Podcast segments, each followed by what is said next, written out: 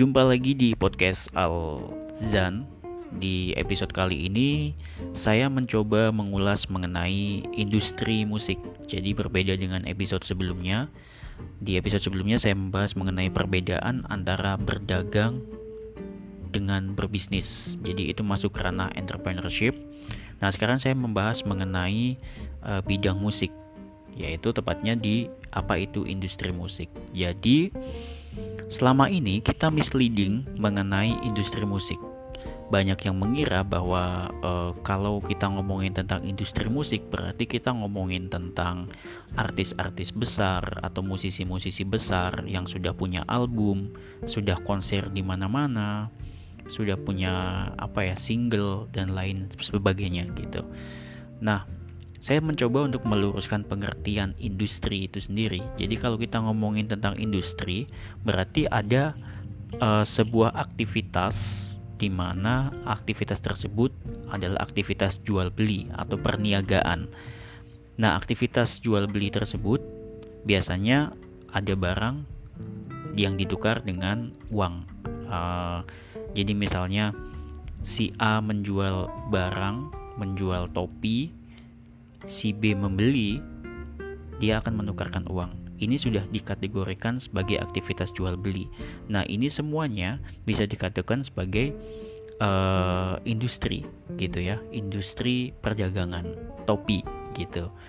Nah, karena kita ngomongin tentang industri musik, berarti apa saja yang dijual dalam industri musik, eh sorry, apa saja yang dijual uh, yang berhubungan dengan musik berarti sudah mencakup mengenai industri musik. Skalanya berbeda-beda. Ada skala kecil, menengah, ada skala besar. Nah, jadi misalnya saya mengajar les musik baik itu privat maupun uh, kelas atau saya mengajar di sebuah sekolah musik, maka saya dikategorikan sebagai pelaku industri musik dalam uh, pendidikan gitu ya dalam bidang pendidikan.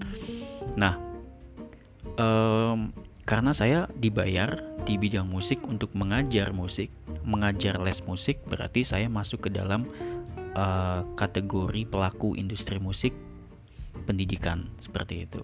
Ada juga teman saya misalnya, atau mungkin dulunya saya uh, ngeband di cafe misalnya atau di klub uh, main atau ngeband di resto di sebuah acara, maka saya bisa dikatakan sebagai seorang pelaku industri musik entertainment, tapi kelas bawah atau kelas menengah, tergantung uh, grade saya gitu. Jadi tergantung tingkatan band tersebut.